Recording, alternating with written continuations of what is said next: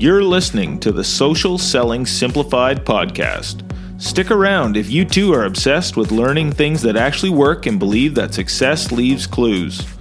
We're all about identifying results producing roadmaps and getting super clear on how to scale and grow your online business. From part timer to president, social selling expert Ashley Shaw will help you connect the dots and take the guesswork out of what works to grow a social selling empire.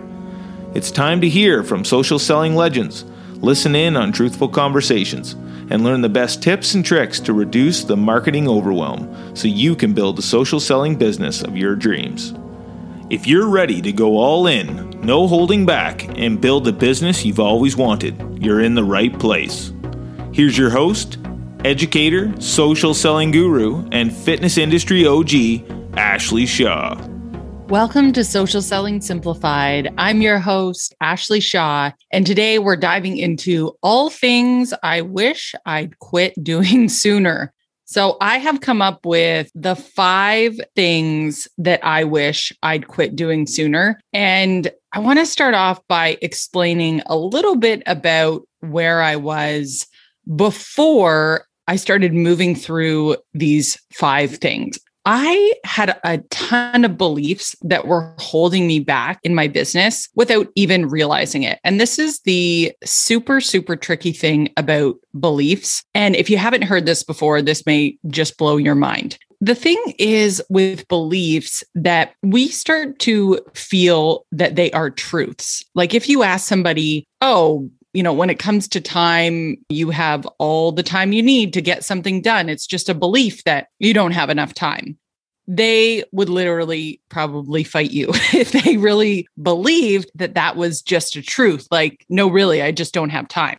Beliefs can be tricky because we innately think that that's just the way it is and that there's no other opinion around those things. So, some other examples would be making money is easy or making money is hard, or achieving your fitness goals is easy or achieving your fitness goals is hard. What makes something like this actually not a fact or a truth is that there can be two very, very different opinions about these things. And I think there's a lot of us as entrepreneurs, as moms, as partners, as women, as friends, as coaches, as all the things that we are thinking unconsciously. So I want you to think about your brain for a second as a computer. You can only have a certain number of tabs open before your brain starts to get super overwhelmed. And those things really line up with our beliefs. And if we don't think something aligns, then we just make this unconscious decision to not take any action or change it. It's something our brain is doing to help conserve energy and calories. That's what your brain helps you do. It doesn't want to burn too many calories. We don't really examine these things going on in the back of our operating system, which is the way in which we actually make our decisions. There's kind of a lot going on here when we throw out the word beliefs or truths or limiting beliefs, however you want to phrase it. And the best way that I have found to get more and more clarity as to sort of what you're telling yourself think about whenever you feel resistance to something, like maybe, for example, I don't know, you're scrolling social and you see another coach or somebody that you feel does something similar to you, and instantly you feel this like resistance and you don't really know what it is. You know, you may label it as jealousy or as I don't want to follow this person or something anymore. Like that is a bit of resistance it's something that bubbling up to tell you there's a belief in there that is not lining up. So you need to pay attention to what that may be. And it could be about money. It could be about success. It could be, you know, thinking like I have to look a certain way to be successful on social media or on in my online business. It could be any of those things. I just think it's really important to think about that as we're moving through this conversation because that is really where a ton of these for me really came from things were, that were sort of sitting in my unconscious that until I paid attention to the resistance until I started meditating and trying to create a little bit of space for those things to bubble up did I really learn what these things were for myself Let's start here with number one thinking success was just getting lucky. I can't tell you how many different businesses that Bill and I have started and stopped. And the first one would have been back when we first met, actually. We had this idea to start a business called Lazy Groceries. And you might have heard this story before, but this was our business of delivering groceries. And we had an online website. And I think we got maybe one or two orders. One order was like for two dog beds from Costco and they were sold out. So I don't think we really ever technically had an order, but we had that business. We sold art from Vietnam. We sold backpacks. We sold scarf rings. We sold bubble bags. We sold all these different things. And I think what constantly just racked my brain during those times was that we're just not getting lucky. Something is not lining up to allow us to get to that next level. And the truth really was that I was not passionate about those things, that I wanted to show up for that audience and talk to people about scarves or about backpacks. Like there was no passion there. So I think the biggest difference is that when it comes to success and really being able to carve that out, what I found is that if you would do something for free, then you're going to be successful at it because there's so much heart, there's so much passion, there's so much authenticity there that all of those things combined really do make you unstoppable. It's just about finding that sweet spot and knowing this is what I want to do. And I think no matter if you are in health and fitness, let's say, for example, there are a million and one different coaches or personal trainers. For example, there are personal trainers I've worked with in the past when I used to go to the gym, which I do not do anymore. I am definitely an at home workout person now. That has definitely changed. And COVID really, really solidified that for me as well. Plus, having a baby, I just, I love working out at home. But I used to have trainers that were, you know, certain ones were like all about getting you ready to compete. And you were like, I don't even know if I ever want to compete. And then I had other trainers that were really great at functional activities and it made the workouts really fun. And I had other trainers that I really didn't jive with that were so focused on form and just certain things that always made it feel like this girl's always been, uh, this sounds horrible. I'm just going to say it though. This girl's always been thin. She's never had to worry about her weight. Like, of course, she's going to be picking and prodding at me and being like, don't do this, do that, don't do this. So, even in that example, that's three different types of trainers out there, and they all have different skill sets. Now, were they all great trainers? Yes but they were made for different people. And so I think that that is one thing that's just wonderful about success and really being in your zone of genius is there are so many people out there in this world that are perfect for you. It's not about getting lucky, but it's about connecting with them and speaking directly to them. That is thing number one. Thinking success was just getting lucky. Thing number two, obsessing over results. So I have been always a compulsive obsessor, especially when it comes to workouts, health, nutrition, those sort of things. Like that was always, I think, just in my family in general, because I come from a family that owned a gym back in the 80s. I just thought everyone worked out all the time. Everyone ate a certain way. Like I just thought that was how everyone lived their life. When I get together with my sisters, it's like, when are we getting our workout in? It's annoying, but we all are like that. I don't know. That's just what we do. But when it comes to business, I also realized like I was the exact same. If my startup for my day was not exactly precise, like I didn't get in my workout before, I didn't get in enough time to do my journaling, it would completely throw me off. I was so focused on result, whereas I have been really challenging that and changing my approach because anytime you coach anyone, it's never like, oh, you didn't put the food into the measuring cup that way. Mm, yeah, you're probably not going to be successful. Nobody ever coaches anyone like that. So why the heck do we coach ourselves like that, right? Like, oh, you didn't do five minutes of reading today. You're probably not going to be successful. I have had to let go of some of these things and not focus on the end result. So, one thing that I have been doing differently in my health and fitness and in my business is I have been instead trying to focus on good habits. I am somebody that does like to work out most days, but I don't make it like I have to get in 30 minute workout every day or else. Like if I do five minutes on the days I'm not 100% feeling up to it, that's cool. And it can be yoga, it can be some stretching, like totally fine. So I have really tried to let go of the result and focus more on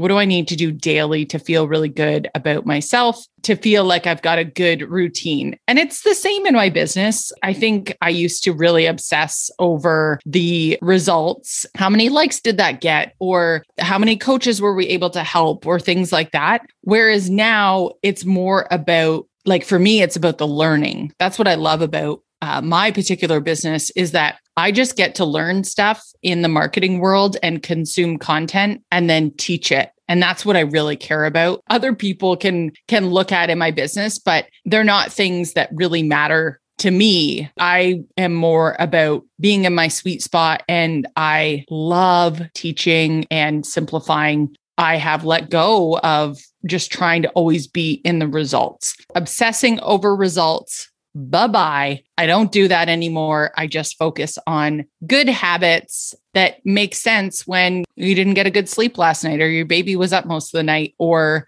COVID happened and your business it had to change a little bit. That is thing number two. Thing number three is doing things just to tick boxes. So, oh man, I used to have just an ongoing to do list or what maybe should be called the never, never list. And it would just be overflowing. And I would never allow myself to really feel good because it, it was like that list was like never, ever, ever ending ticking boxes it's a recipe for never focusing on the biggest priorities and one of the things that i've learned in reading uh, some of michael hyatt's books the ideal week free to focus some of those style of training and teaching is that it really isn't about this overflowing to do list that is going to help you be more productive. It's actually about every week deciding what are the biggest priorities or the three biggest rocks that I need to get accomplished, and then blocking out the time to actually do those things instead of sitting down and being like, hmm, what's easy and what do I want to do right now? Because I find as an entrepreneur, there's just an ongoing list forever and ever and ever that there's always stuff to do, right? This is really about taking that step back, learning how to prioritize. The other piece of this is that I stopped thinking about when problems would come up that needed to solve them right away. I started something that Michael Hyatt calls, or sorry, this isn't Michael Hyatt. This piece is actually uh, traction. And this is what traction would call the issues list. This is a list of things that when something comes up that I remember, like, oh, shoot, like I definitely need a solution for this or a strategy, I add it to that list and I have time during my week that me and the team, whatever team it involves, if it's sales and marketing, if it's operations, if it's finance and tech, if it's family, like whatever it is, it has a specific meeting and a specific time that we actually review it. Cause that stuff for me could just take me right off the deep end and off track. And I'm not about just ticking boxes anymore. I'm really about getting clear on those priorities and any of those distractions, they just get added to an issues list that I process at a different time when I am meant to go through that list and process that list. That is tip number three. So, number four, trying to do all the things myself.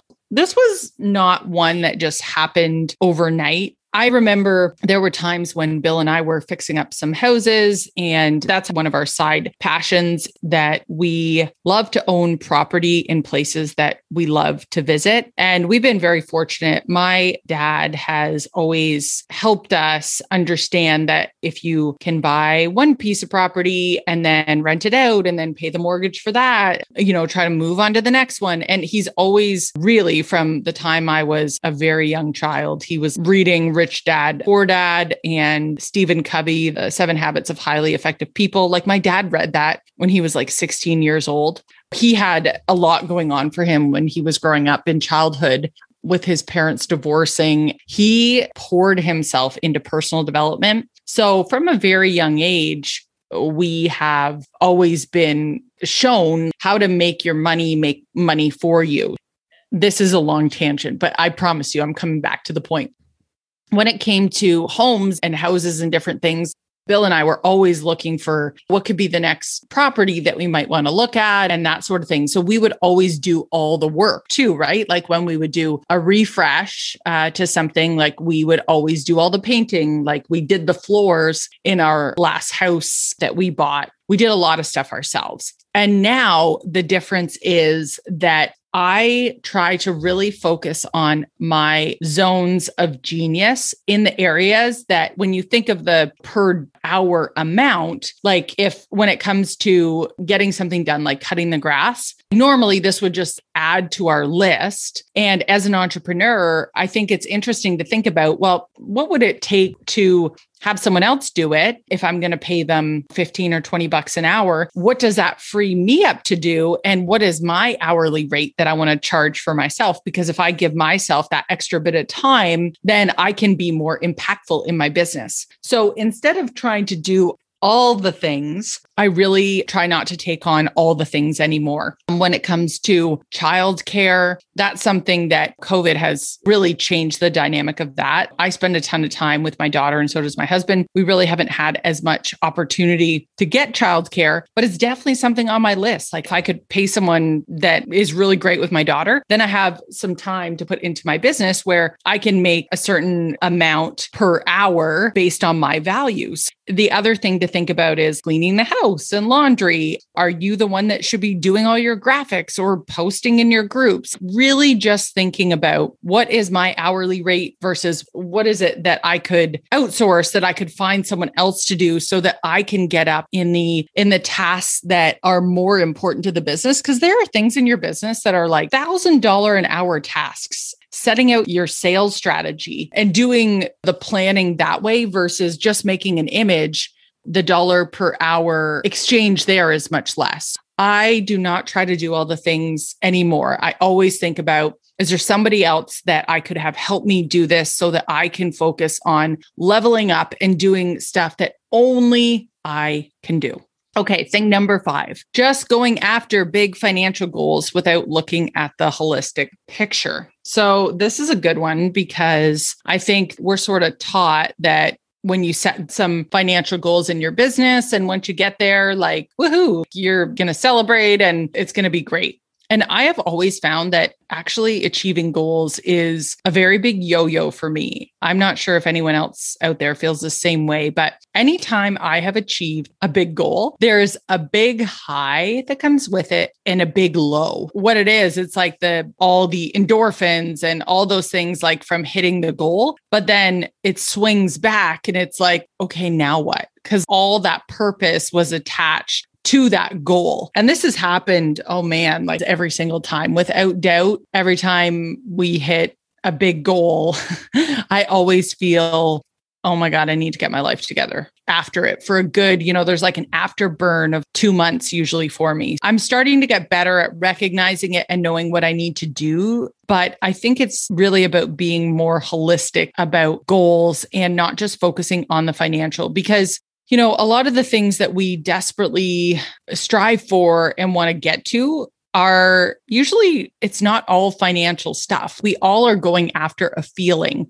And one thing that I've always wanted thinking about a feeling is the feeling of being free, that I didn't have to exchange my time for money, that I couldn't take vacation when I wanted, that I couldn't be with my husband when I wanted, all those things. That was a big goal for me. And then the financial aspect, which was really being able to fund our Airbnb business and the properties and be able to travel around to different places not be able to, I guess, miss out on all the opportunities of how wonderful the world is and all the great places that we can go and visit. Having those two things to drive me, it helps definitely set some goalposts. But there are other things that have become so much more important to me since we've been able to achieve some of those things, right? Around freedom and around some finances and being able to buy some different properties and things like that. I now really focus on what are my spiritual goals? What does that look like? What does my meditation practice look like? What does my journaling look like? What does my relationships look like? And how often am I connecting with friends and things like that?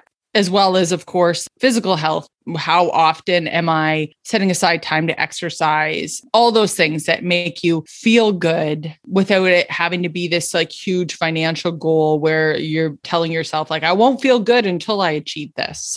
Those are the five things I wish I'd quit doing sooner.